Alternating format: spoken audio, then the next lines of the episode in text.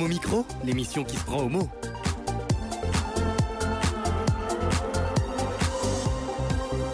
Homo Micro avec Brahim Naït Balk.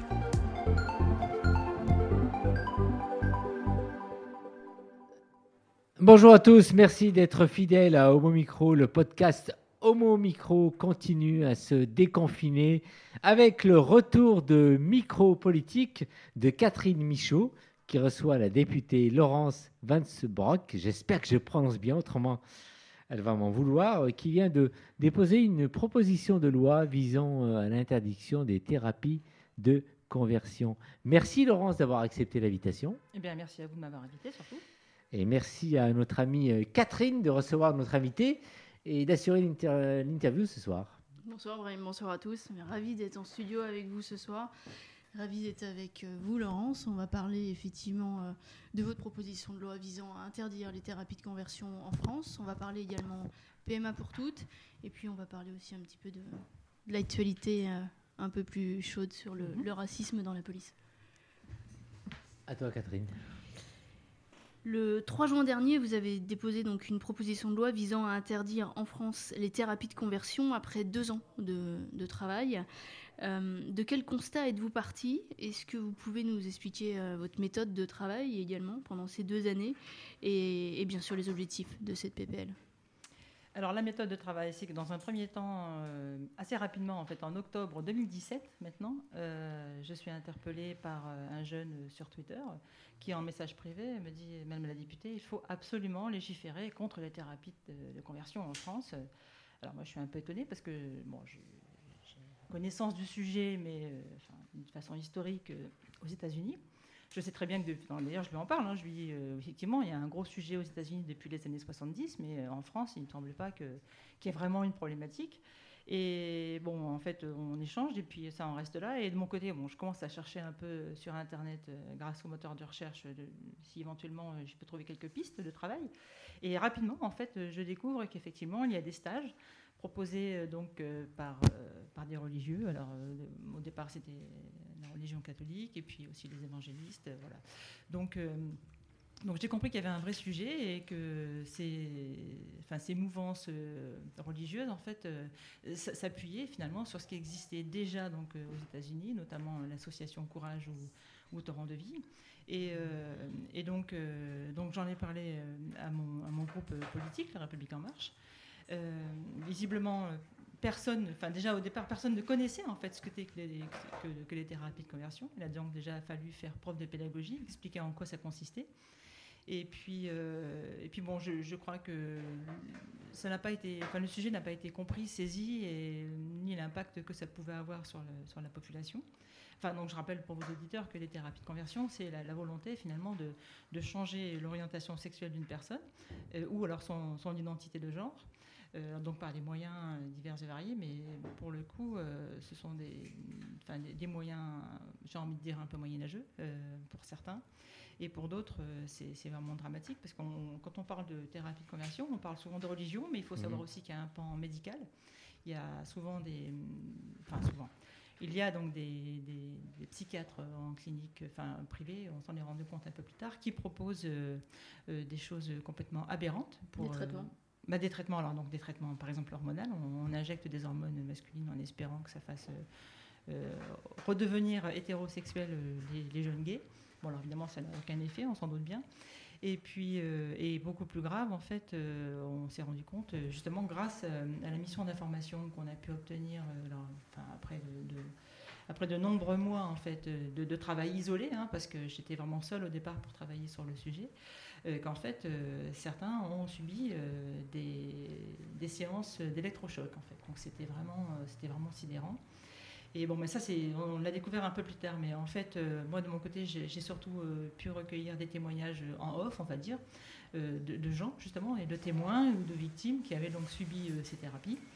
Et donc au bout d'un moment, finalement, mon dossier s'est épaississé, et puis donc je l'ai représenté au groupe, et qui cette fois-ci a pris connaissance du sujet et vraiment de l'ampleur en fait du phénomène, parce que pareil, pour eux c'était l'étranger, les États-Unis, les pays anglo-saxons, Et alors j'ai voulu montrer, enfin j'ai voulu leur démontrer en fait qu'il y avait un vrai sujet en France. Alors d'abord je leur ai parlé de la Guyane, alors, la Guyane française. Alors évidemment, hein, je leur ai dit que bon évidemment c'est loin, mais malgré tout ça reste la France. Hein, fallait quand même pas l'oublier. Et puis ensuite justement je leur ai parlé qu'il y avait des problématiques dans le sud de la France. Et je pense que ce qui a vraiment sensibilisé en fait sur le sujet, c'est qu'il y a aussi des choses qui se passent à Paris. En fait, notamment avec, à l'époque, un collège parisien qui proposait, enfin un collège parisien privé, mais sous contrat avec l'État, et qui proposait donc les week-ends, donc certes en dehors de la présence des enfants, mais voilà donc des stages de guérison. On peut pas, enfin je mets beaucoup de guillemets parce qu'en l'occurrence c'est pas du tout comme ça qu'ils les vendent, mais c'est bien en fait l'objet de ces groupes. Parce qu'en fait, ce qui est important de savoir aussi, c'est que, en fait, ils ont énormément changé leur communication. Tous ces groupes ont changé leur communication depuis que la Miviludes en fait a fait un focus sur un groupe qui proposait justement des séances de guérison. Et donc depuis, bon voilà, malheureusement, c'est un peu plus compliqué à suivre, mais ces groupes ont décidé de changer la communication en parlant de séances pour acquérir plus de virilité, oui. Enfin, de redevenir un homme. Enfin. Catherine.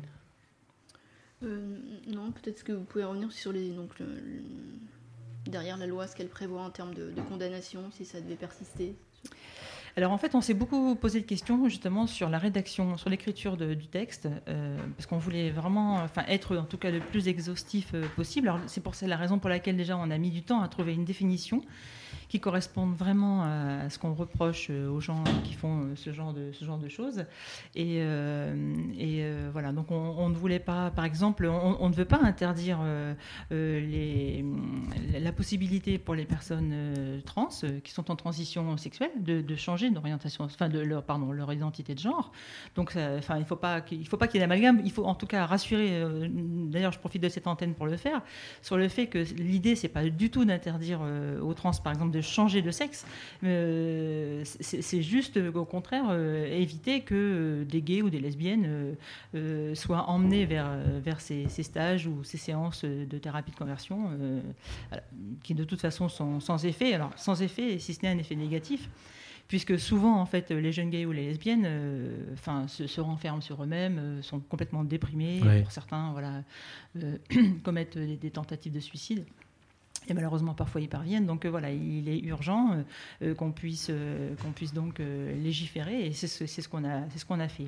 Alors, j'enchaîne. Hein, mais donc j'ai obtenu une mission d'information. On m'a demandé en fait avec qui j'avais envie de travailler. Donc c'est là que j'ai proposé Bastien Lachaud, avec qui on travaille justement dans un groupe d'études sur les LGBTQI phobies dans le monde.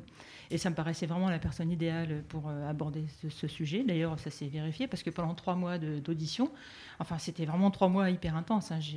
Même si j'avais d'autres chantiers en route, celui-ci nous prenait vraiment beaucoup de temps et beaucoup d'émotions aussi parce qu'on a entendu des choses vraiment, vraiment affreuses pendant cette toute petite période.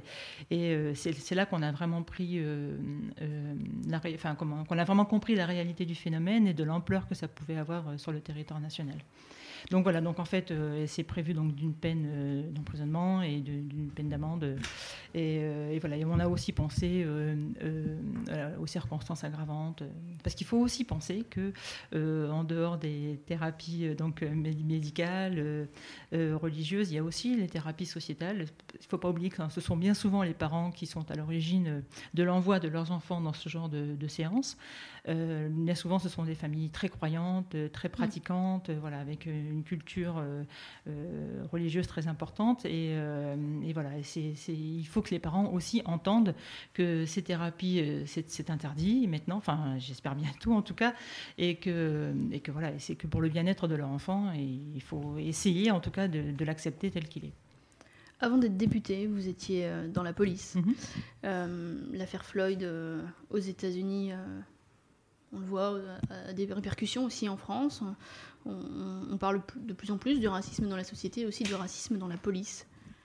Est-ce que finalement Enfin, je voulais avoir votre avis sur ce point-là. Et est-ce que finalement, ce ne sont pas derrière certains amalgames plus ou moins réussis que tentent de faire certains? Est-ce qu'en fait, on n'a pas juste affaire à quelques individualités Alors après, comme vous le disiez, il y a évidemment un amalgame qui est fait, mais je pense que c'est une grande corporation, en fait, la police nationale, et on ne peut pas... pour y avoir travaillé pendant 25 ans, on sait... moi, je... dans la police. Oui, j'ai que des défauts, en fait. Ouais. Non, mais je plaisante, évidemment. C'est une très belle profession, et je m'y suis vraiment réalisée pendant 25 ans. J'ai aussi beaucoup œuvré pour les autres, justement. Ça peut paraître étrange quand on est dans la police, mais moi, j'avais envie de rendre service à la société et puis à la population. Donc voilà, finalement, c'est un petit peu... Je continue en faisant autre chose, mais bon, malgré tout, je dois bien admettre qu'effectivement, autour de moi, dans mes collègues, il y avait effectivement des racistes, des homophobes, voilà. Mais pour autant, ça ne fait pas la majorité, en fait, des effectifs. Et c'est bien le problème, en fait, quand on appartient à un groupe. Dans ce groupe, petit ou grand, il y a toujours des gens, en fait, qui sont à la marge et qui ont des comportements regrettables, et c'est bien dommage. Oui. Il n'y a personne autour d'eux pour les gérer, pour un peu les cadrer, justement. Parfois, il y a aussi dans la hiérarchie des gens. Voilà, je veux dire, ce ne sont que des êtres humains. Donc voilà, il y a aussi, malgré tout, même dans la hiérarchie, des homophobes, des racistes, des gens intolérants. C'est le reflet de la société qui fait que... Complètement, bien sûr. Effectivement, effectivement. Mais alors, après, je regrette parce que normalement, c'est une mission de service public, et voilà, c'est là où moi j'avais des difficultés, et d'ailleurs où j'ai toujours manifesté mon mécontentement dès que j'entendais des termes racistes ou homophobes. Voilà, donc j'ai été un petit peu la bête noire de mes collègues parfois parce que je les houspillais un peu quand, je leur faisais remarquer qu'en fait leur comportement n'était pas digne de la mission qu'on leur avait confiée. Enfin, on va parler PMA. Le patron des députés En Marche à l'Assemblée nationale, Gilles Le Gendre, a déclaré courant mai: « J'espère que nous pourrons adopter la PMA d'ici la fin du quinquennat. » Ça fait... il est même revenu sur ces déclarations, parce que dans un premier temps, il disait même qu'on n'aurait même pas le temps pendant cette mandature. Oui. Donc moi, ça m'a fait dresser les cheveux sur la tête, et rapidement, donc, je lui ai manifesté ma désapprobation. Enfin, parce que en 2 ans, il me semble que pour un texte qui est déjà passé en première lecture à l'Assemblée, ensuite au Sénat, on avait largement le temps d'en discuter. Donc en fait, on a été plusieurs députés à ruer un peu dans les brancards et à lui rappeler qu'on était tout à fait capable de discuter. Et d'ailleurs, le gouvernement aussi, c'était moins manifesté, mais en tout cas récemment, c'est prononcé. On est quand même très loin du calendrier promis par Emmanuel Macron, et on est on va se retrouver sur une deuxième lecture encore une fois en plein été. Est-ce que finalement la PMA, est-ce que c'est devenu le sujet dérangeant, limite à évacuer? Non, je pense pas. Non. Ça, sincèrement, là, j'ai pas envie de faire un procès au gouvernement sur ce sujet-là. Autant des fois, je suis pas tout à fait d'accord avec tout, mais là, en l'occurrence, non, il n'y a pas d'intention.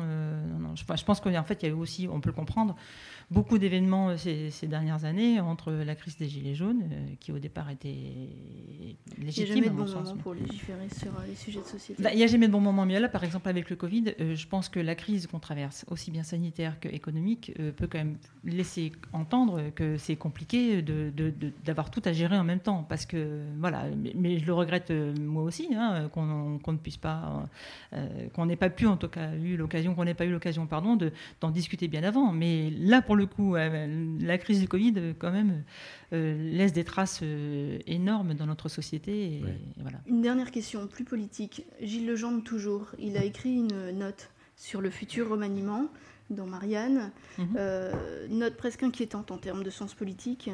Gilles Le Gendre est-il aujourd'hui le pilote de la Germanwings pour le groupe En Marche à l'Assemblée nationale? Doit-il démissionner? Vous allez fort.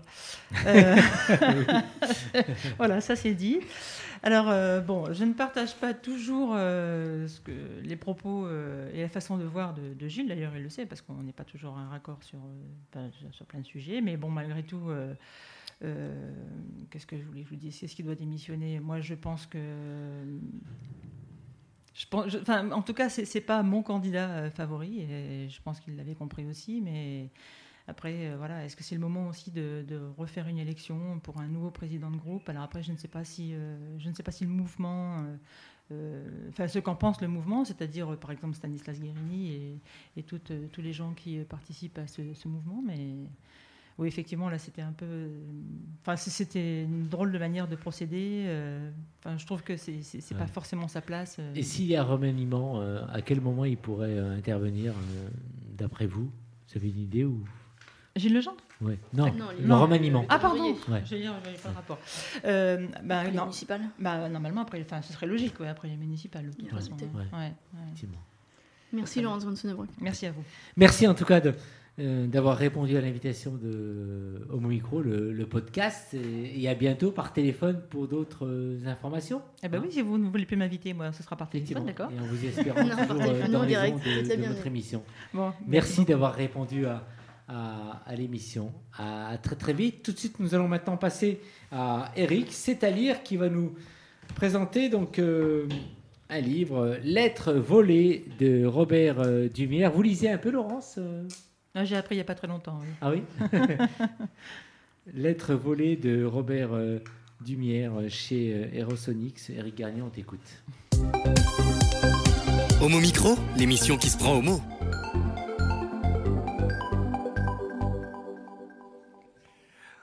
Oui, alors c'est un livre assez étonnant.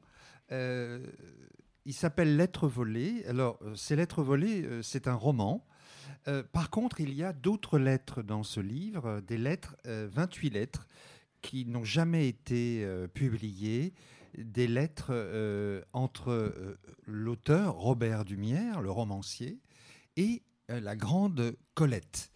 Ils se sont échangés des lettres sur plusieurs années, ils étaient très amis, et donc ce livre comporte des lettres volées, ça c'est la fiction, et de vraies lettres entre l'auteur et Colette.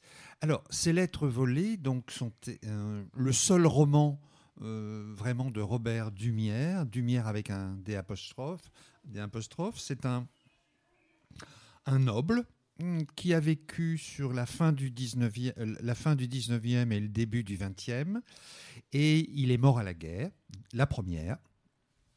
Et ce livre comporte à la fois le roman lui-même et des dossiers écrits entre autres par Pierre Lacroix et Yvan Quintin autour de cet homme qui reste quand même assez mystérieux, et ils vont avec beaucoup de finesse, sans aller trop loin, sans surinterpréter, eh bien, à travers ce que l'on sait de la biographie de Robert d'Humières et ce que trahissent entre guillemets les lettres de Colette à Robert d'Humières, eh bien va apparaître petit à petit le profil d'un homosexuel du début du XXe siècle, de la noblesse, donc enfermé dans un carcan qui ne facilite pas l'homosexualité. Il se marie très tard, il a 3 enfants. Et il va, mais je ne vous dis pas pourquoi, il va en fait choisir de mourir à la guerre, alors qu'il a quand même, sa femme est enceinte d'un 3e enfant. Il va choisir de mourir sur le front, alors qu'il n'était pas du tout obligé de le faire. Et on va comprendre qu'en fait, il y a eu une plainte contre lui d'un soldat anglais, mais d'origine indienne, qui combattait avec lui dans le nord de la France et qui se serait plaint auprès de la hiérarchie de gestes déplacés de la part de Robert d'Humières. Bon, donc ça, si vous voulez, c'est le personnage. Les auteurs du livre ont essayé d'aller voir, de retrouver des descendants de sa famille. Il a toujours un château là-bas, d'ailleurs, dans le Cantal, mais la famille ne veut recevoir personne, ne dit simplement que Robert d'Humières était un grand homme. Voilà. Alors, le roman lui-même, Lettres volées, eh bien, si vous avez aimé Les liaisons dangereuses de Choderlos de Laclos, le meilleur roman peut-être au monde sous forme de lettres, hein, ces romans épistolaires, les liaisons dangereuses, eh bien, sans que ces lettres volées aient à rougir de la comparaison, bien au contraire, on a donc un drame qui va se nouer entre des personnages qui appartiennent tous, bien sûr, à la grande bourgeoisie ou à la noblesse. On est au 19e siècle.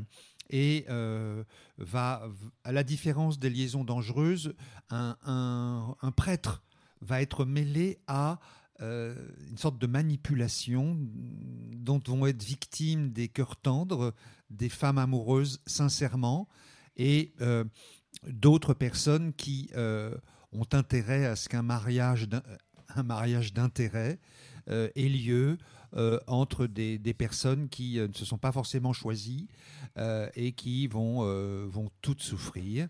La fin bien, est assez douloureuse. Donc on lit ça avec, à la fois, il y a du suspense, c'est-à-dire on se demande ce qui va arriver aux personnages quand même, qui sont embringués dans des histoires matrimoniales, d'intérêts, de réputation familiale.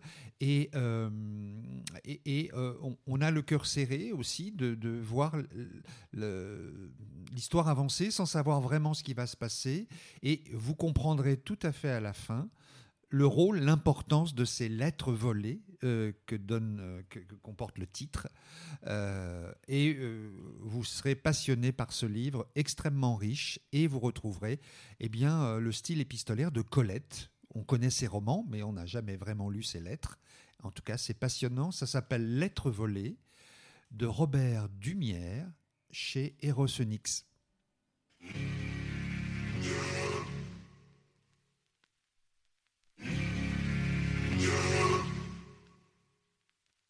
There's something in the way you roll your eyes. Takes me back to a better time, when I saw everything is good, but now you're the only thing that's good. Trying to stand up on my own two feet. This conversation ain't coming easily, and darling, I know it's getting late. So what do you say we leave this place? Walk me home in the dead of night. I can't be alone with all that's on my mind. Mm-hmm. So say you'll stay with me tonight, 'cause there is so much wrong going on outside. There's something in the way I wanna cry that makes me think we'll make it out alive. So come on and show me how we're good. I think that we could do some good. Mm-hmm. Walk me home in the dead of night. I can't be alone with all that's on my mind. Mm-hmm. So say you'll stay with me. 'Cause there is so much wrong going on outside. Ooh, ooh, ooh, ooh. Walk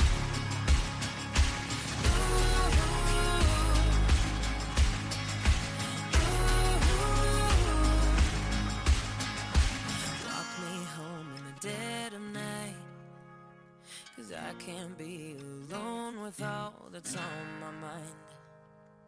Say you'll stay with me tonight, 'cause there's so much wrong going on.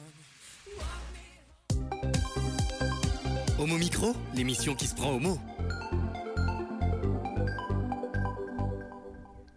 Homo Micro, le podcast. Bonjour Annabelle. Aujourd'hui dans Art pour Yel, tu nous parles musique avec le groupe parisien Versinthe 99. Bonjour à toutes et à tous. Aujourd'hui, on va parler punk, on va parler rock. Ça vous dit de brancher la guitare, entonner le tambour? Moi, j'accorde ma basse. 1, 2, 3, 4. Et partir à la rencontre de l'univers queer punk du groupe Versinthe 99. C'est aujourd'hui dans Art pour Yel. Alors, raconte-nous un peu comment tu as découvert ce groupe, Annabelle. C'était en fin janvier sur Messenger. Amélie, la chanteuse du groupe, m'avertit de la sortie prochaine du premier EP de Versinthe 99. Elle m'envoie en avant-première l'album Vertige quelques jours plus tard. À réception du CD, j'écoute en continu les 5 chansons. D'ailleurs, Vertige, titre du premier titre, est percutant. Extrait. Vertige, versante, vestige, profane, instant, l'écrit de son sang, c'est quelques veilles, indénéation, vertige, versante, vestige. Dès les premières secondes, j'ai été embarquée par le style punk rock, les paroles inclusives, les voix insoumises, le son des guitares et de la batterie qui dépote. Il est alors évident qu'Arpoël consacre une chronique au groupe musical queer et féministe Versinthe 99. Alors, Versinthe 99, un nom de groupe qui sonne comme Absinthe et 99, l'année de création, est-ce que j'ai juste... Brahim, t'as pas tout à fait tort, t'as pas tout à fait raison. Versinthe 99 est un jeune groupe punk créé en 2017. Son nom vient de la Versinthe, une absinthe du sud de la France. C'est un hommage à la fée verte, la muse des poètes maudites et maudits, et des sorcières. Quant au nombre 99... il correspond au degré d'alcool et de folie des chansons du groupe. Ah. Quand même le préciser Amélie, membre fondatrice de Versinthe 99. Avec une moyenne d'âge de 24 ans, Versinthe 99 est un quatuor queer composé de Ronan à la guitare, Maa à la basse, Mathieu à la batterie et Amélie, écriture et chant. La ligne directrice du groupe LGBTQI+, combattre en musique les injustices et violences contre les personnes marginalisées. La moyenne d'âge, ça me va tout à fait, parce que j'ai tout à fait 24 ans. Alors, ça donne envie de découvrir leur univers. Tu nous emmènes un peu ? Oui, alors c'est parti. Commençons par l'objet, le CD, une pochette avec une illustration à dominante blanche et verte de l'artiste Rita Renoir. Une atmosphère absinthée qui donne envie de se laisser happer par la fée verte, magique et envoûtante. L'objectif du groupe est de mettre en lumière toutes les minorités, qu'elles soient queer ou non. Les paroles sonnent comme des refrains. Dans la chanson Précaire, par exemple, il est sujet des difficultés économiques et sociales rencontrées par les jeunes. Écoutons ensemble un extrait.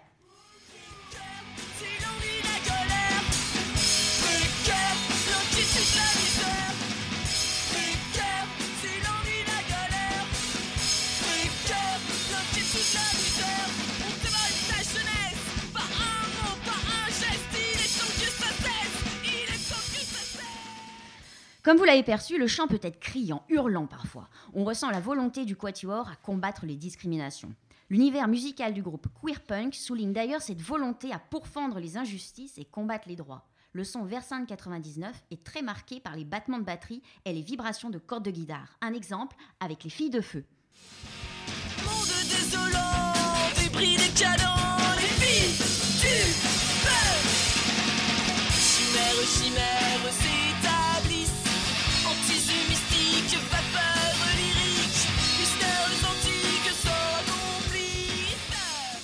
Chaque chanson est marquée par une variation de rythme, un passage au calme en milieu de chanson qui met en surbrillance les rythmiques accélérées, battantes, rageuses, endiablées. Écoutons cette adaptation de l'hymne du mouvement de libération des femmes.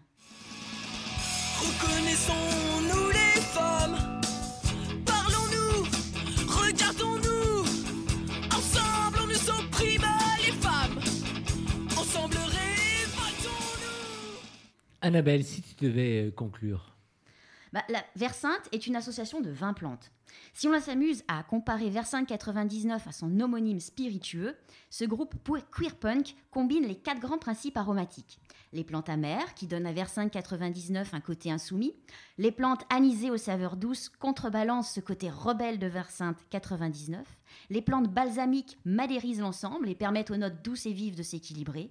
Et enfin, les notes mentholées, la touche de verveine, qui apporte à l'ensemble une note de fraîcheur. Alors, pour les auditeurs et auditrices, bien sûr, qui aimeraient écouter et acheter le CD de Versinthe 99, comment faut-il faire ? Eh bien, en fait, il est sorti le 30 avril. Alors, vous pouvez retrouver donc l'album, qui s'appelle Vertige, sur la boutique en ligne Etsy, le Castor Magazine, ainsi que sur Bandcamp, plateforme musicale dématérialisée. Toute l'actualité du groupe, et notamment la date des prochains concerts, est à retrouver sur les pages Facebook et Instagram de Versinthe 99. Merci Annabelle. on pourrait un jour les inviter et qu'ils nous fassent un live en direct, non ? Ah oui, pourquoi pas ? Et d'ailleurs, bah tiens, on va terminer en musique. Je vous propose de se quitter sur des notes endiablées avec ce dernier extrait décoiffant, Riot Girl.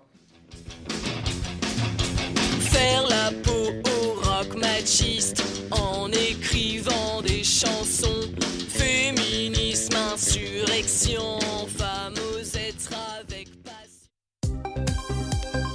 Homo Micro, l'émission qui se prend au mot. Merci, après Annabelle, bah, écoute, vivement qu'on te revoit avec ce groupe en direct en tout cas. Ah oui, avec plaisir. Ouais, je pense qu'Anis et le groupe sont très contents. Ouais, et je sais que Nicolas Rividi aimerait les rencontrer et je sais qu'il adore la musique. Alors, le plus de l'actu avec Nicolas, on revient avec toi ce soir sur les violences policières qui sont dénoncées en France, mais pas que, depuis des dizaines d'années. Oui, un genou bloqué sur le cou de George Floyd, le policier consciencieux attend impassible, comme le matador, solidement campé sur ses appuis, attend le moment pour planter son épée. Il y a de la méthode et la méthode, ça s'acquiert. Elle ne découle pas d'une réaction sur le moment, elle est le fruit d'un cheminement de pensée. Autour, la foule crie, s'indigne, comprend que le futur meurtrier ne relâchera pas son étreinte, interpelle en désespoir la flicaille autour pour qu'elle tente de ramener son collègue à la raison, mais de raison, il n'y en a déjà plus, car déjà le policier est persuadé d'être dans son droit, ses collègues aussi sont persuadés d'être dans leur droit. Après tout, ce n'est qu'un repris de justice, un homme noir qui n'est donc pas là par hasard. On apprendra plus tard que la victime n'est pas servie par son CV. Tout ça est filmé, bien sûr. Aucun des policiers ne cherche d'ailleurs à échapper à l'objectif, bien au contraire. Et surtout pas celui qui sent grandir en lui le sentiment de toute puissance au fur et à mesure que les suppliques du noir, ce n'est déjà plus un homme vraiment dans son esprit, se font plus sourdes. Il me rappelle ces soldats fiers devant les tas de cadavres de la journée, ce sentiment malsain du devoir accompli. L'affaire émeut, en France aussi.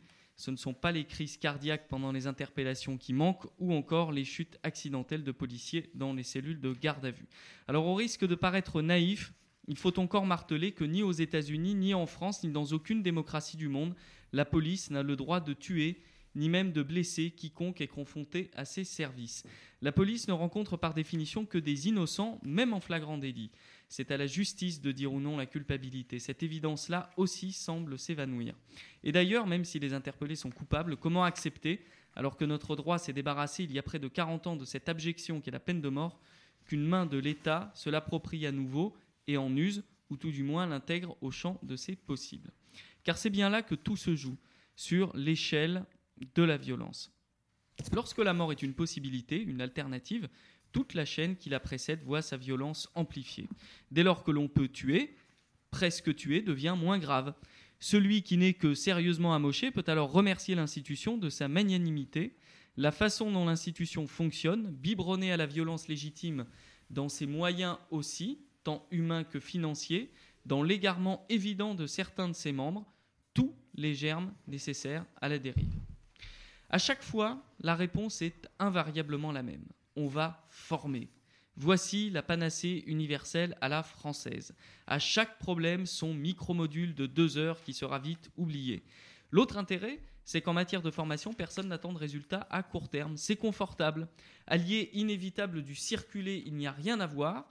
Elle est l'autre volet du grand concours de lancer de patates chaudes qui, depuis des années, entretient un état de fait. En tout domaine, le personnel politique, a trouvé là un échappatoire confortable.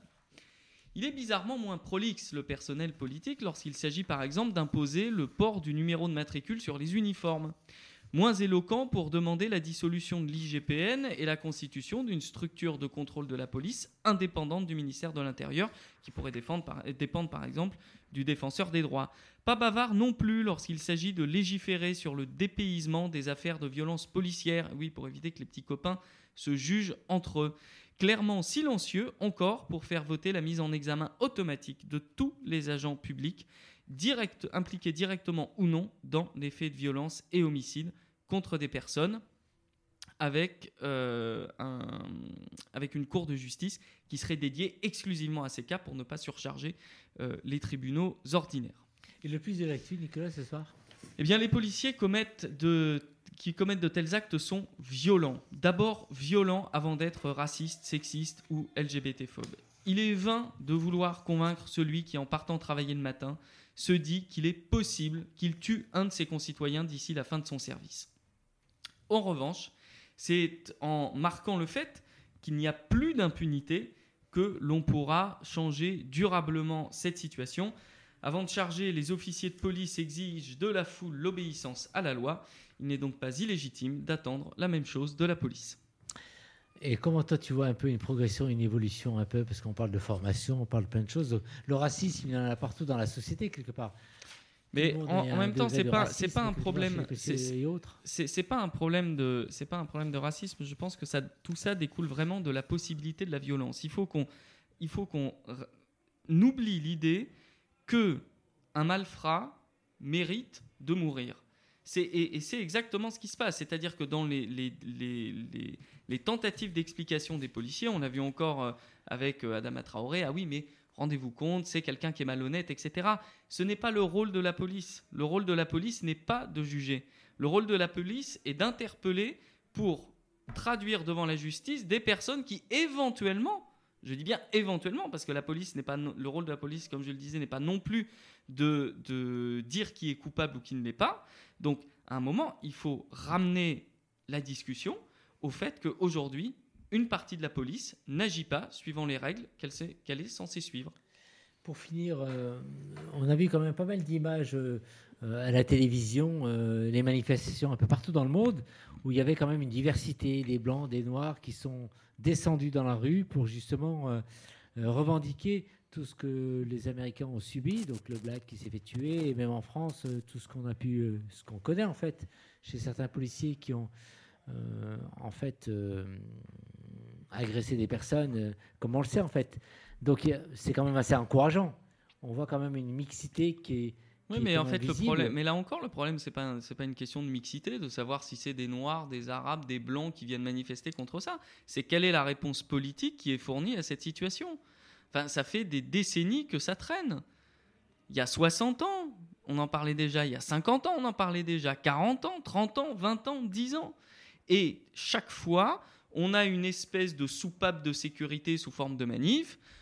La situation est enterrée, on croise les doigts pour que ça ne revienne pas sous notre mandature, et puis on laisse la patate chaude pour le prochain. C'est aujourd'hui quelle réaction politique ? Ça n'a aucun sens de se dire « Ah, c'est très enthousiasmant, il y a des gens qui manifestent ». Non, c'est comment nos politiques vont réagir à ça ? Et j'ai peur que, cette fois-ci, comme les autres, il n'y ait pas de réaction. On espère en tout cas des réactions de la part de nos politiques et très très vite. Merci. C'est dommage d'ailleurs que la députée du début d'émission soit pas restée. Elle aurait sans doute pu nous donner des billes là-dessus. Effectivement. Mais tout est chronométré malheureusement. Mais bravo, merci. Tu voulais peut-être conclure, Valérie ? Moi je dis bravo, merci pour ta chronique. Merci de rien. Homo Micro, l'émission qui se prend au mot.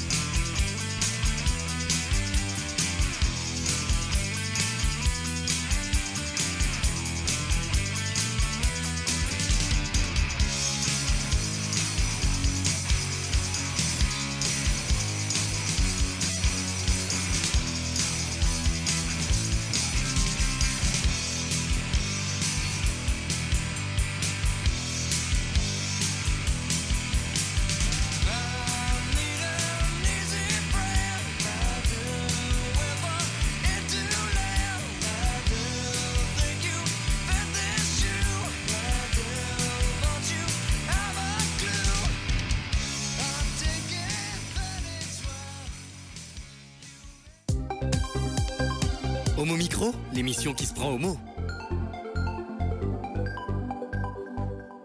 Avec tout ce que nous venons d'entendre, le podcast Homo Micro, eh bien, écoutez, il nous faut un peu de poésie grâce à notre amie Valérie Beau. J'écris ton nom qui va nous parler de Alice Rahon.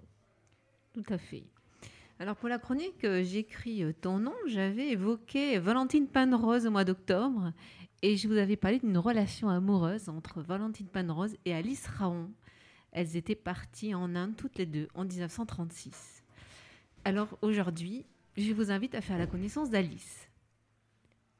J'ai nagé contre le courant des eaux de naissance et vaincue, elles m'ont portée sur ce rivage, au sec d'une mort d'ouragan.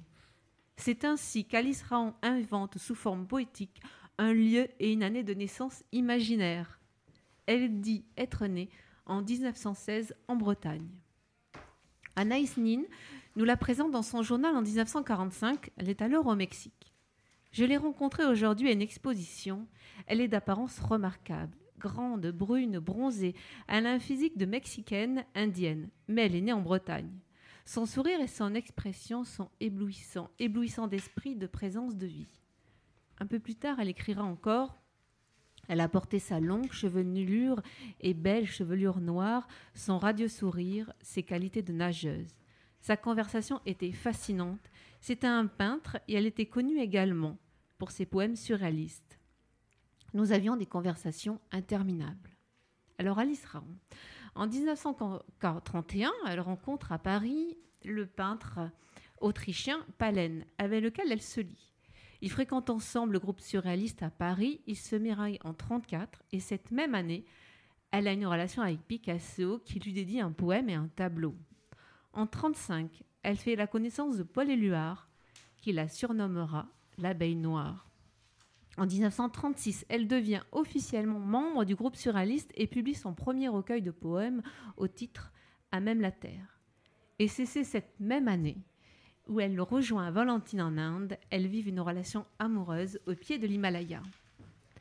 Alors, entre ces deux femmes, il y a une correspondance dans les mots et dans la poésie. Je vais vous lire un passage d'un poème donc, de Valentine écrit pour Alice en 1937. « Oh, ma tourterelle !» allait se poser dans les cavernes d'Andrélope, rouge et d'osier, la gorge chante. La coupe, le croissant, les dauphins, du ciel blanc, aimé, il faisait beau, aimé, il faisait le jour. Sous le ciel monte, amour chargé en talisman, belle engloutie de bleu, joyeux et disparu, tes sandales ont séché dans leur voyelle d'eau. En écho, Alice à Valentine, Mutra, publié en 1938. Tourterelle par terre, cherchant le corail pour sa lampe, saint délivré qui volait et chantait, à l'inverse de la pie qui se remplit de son chant, invisible dans l'arbre mouillé, toutes les voix femelles à l'orée de la forêt, sous la patte palmée, qui sème une orge de nuages, au-dessus des terrasses de l'orge, la forêt aimantée part à la dérive, la forêt des fruits au sexe confondu, aux lentes amours mimétiques dans les lianes. Cette feuille me regarde et ses orbites vivent au fond du jardin volant. En 1939, pour fuir la menace nazie, Alice s'embarque avec Palen pour New York. Ils partent au Mexique s'installer où ils ont été invités par Frida Kahlo, rencontrée à Paris. Anaïs Nin évoque la peinture d'Alice dans son journal. Ces peintures sont entièrement dérivées d'univers souterrains, tandis que ses descriptions au Mexique sont violentes de couleurs, de drames, de joie. Merveilleux d'entendre parler le soleil, de jungle, de rivières, de couleurs, de costumes, d'habitudes, du sourire, de visages foncés, d'herbes odoriférantes et de manières de moudre le maïs, l'histoire du Mexique et son passé. Elle aura aussi une période de vie liée au cinéma. Elle réalise avec Edward Fitzgerald un film expérimental. Alice Rahon reste méconnue alors qu'elle a eu de son vivant au moins une quinzaine d'expositions individuelles au Mexique. Elle obtient la nationalité mexicaine en 1946, où elle a vécu en fait de 1939 à sa mort en 1987. Il y aura aussi de nombreuses expositions aux États-Unis et en France, dans son pays d'origine. Une seule exposition en 1955. Son œuvre mérite d'être découverte. Merci vraiment. Tu connaissais Thomas ? Je connais du tout. Non, du tout. pour poser un peu la question non plus à Annabelle. Non ? Je ne connaissais pas non plus. Bien. Merci en tout cas pour cette découverte, pour cette poésie, toujours lue avec douceur et plein de... On a envie de t'écouter pendant des heures en fait, mais ça ne dure que quelques minutes au micro. Et nous avons besoin de poésie, d'autant plus ces temps-ci. Ouais. Merci à toi, merci. Homo Micro, l'émission qui se prend au mot. Et on finit au micro ce podcast après donc un confinement, un mal pour un bien avec Thomas Kassab.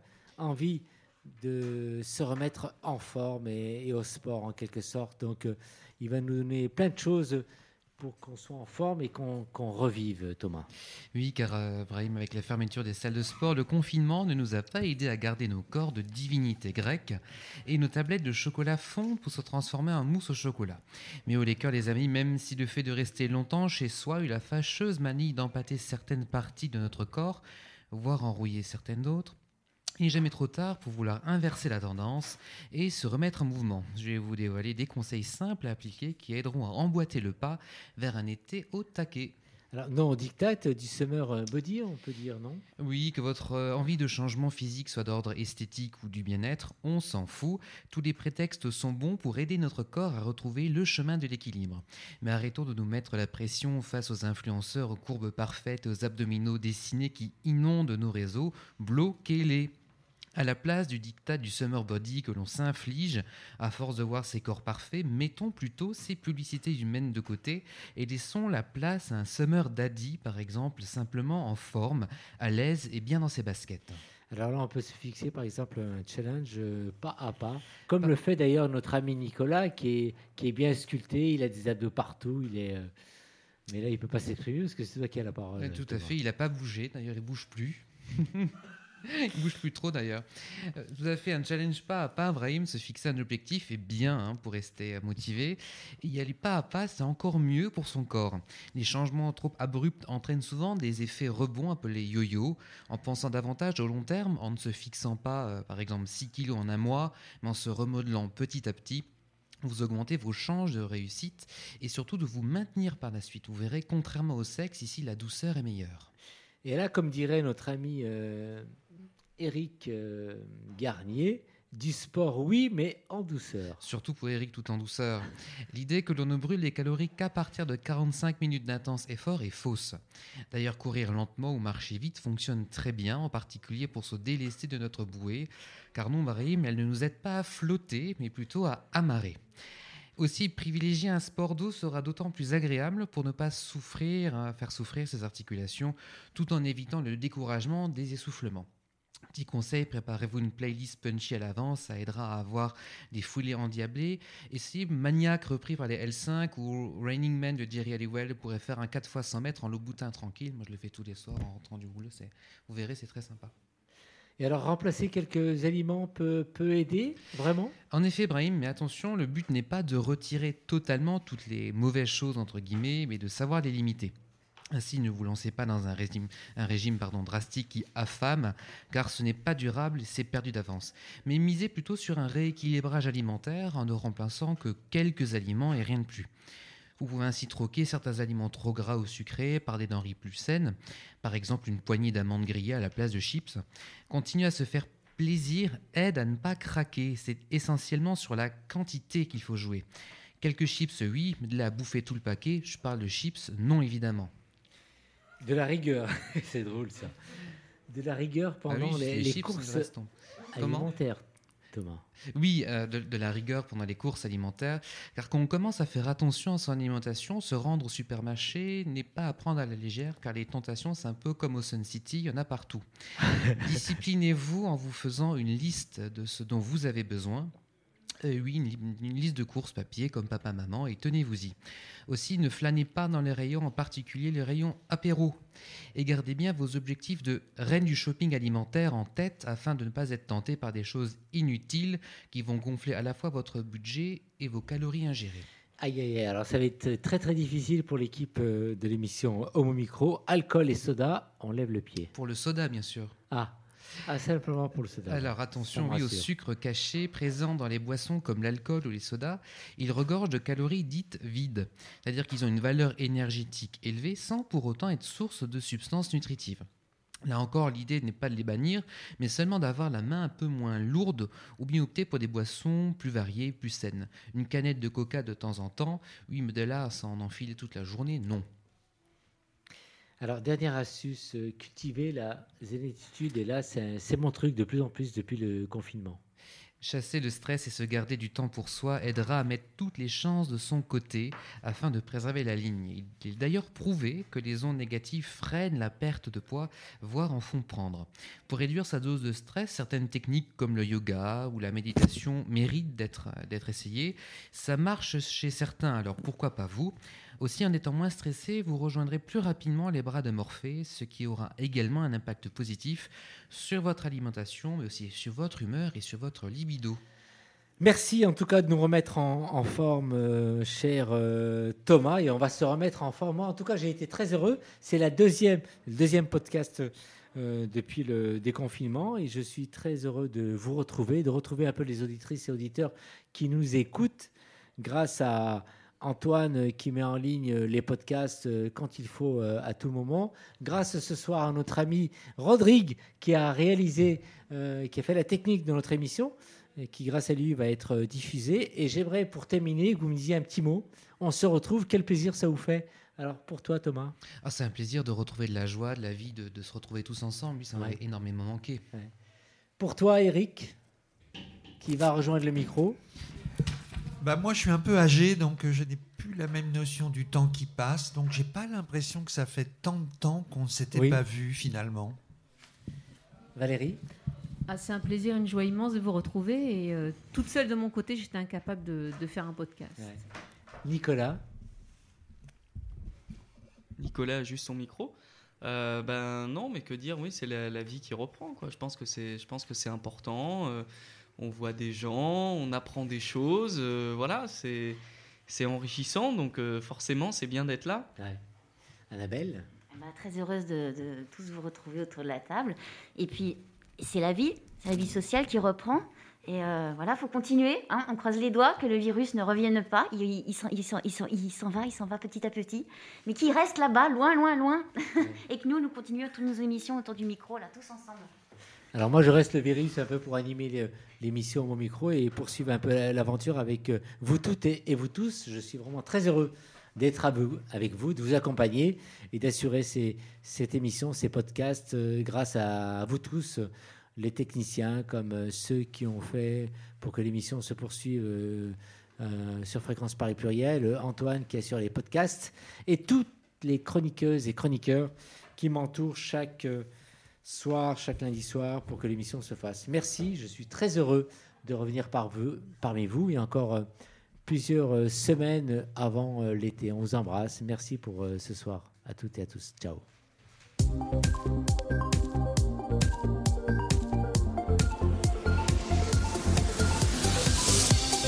Homo Micro, l'émission qui se prend au mot.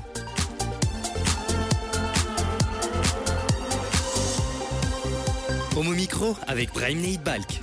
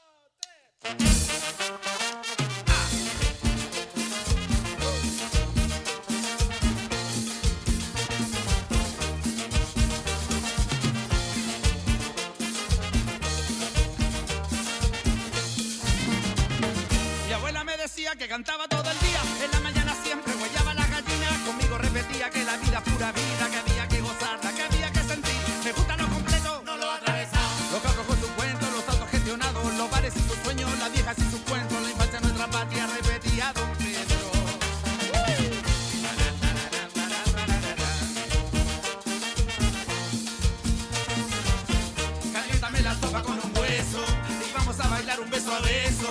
mona que me pillo un poco tieso. Si no tengo lechuga, fumo de eso. Matilde, hay noticias de los presos. Semanas y semanas que están lejos. No sé lo que pasó con la sin hueso. No pongan a Trujillo que son huevos.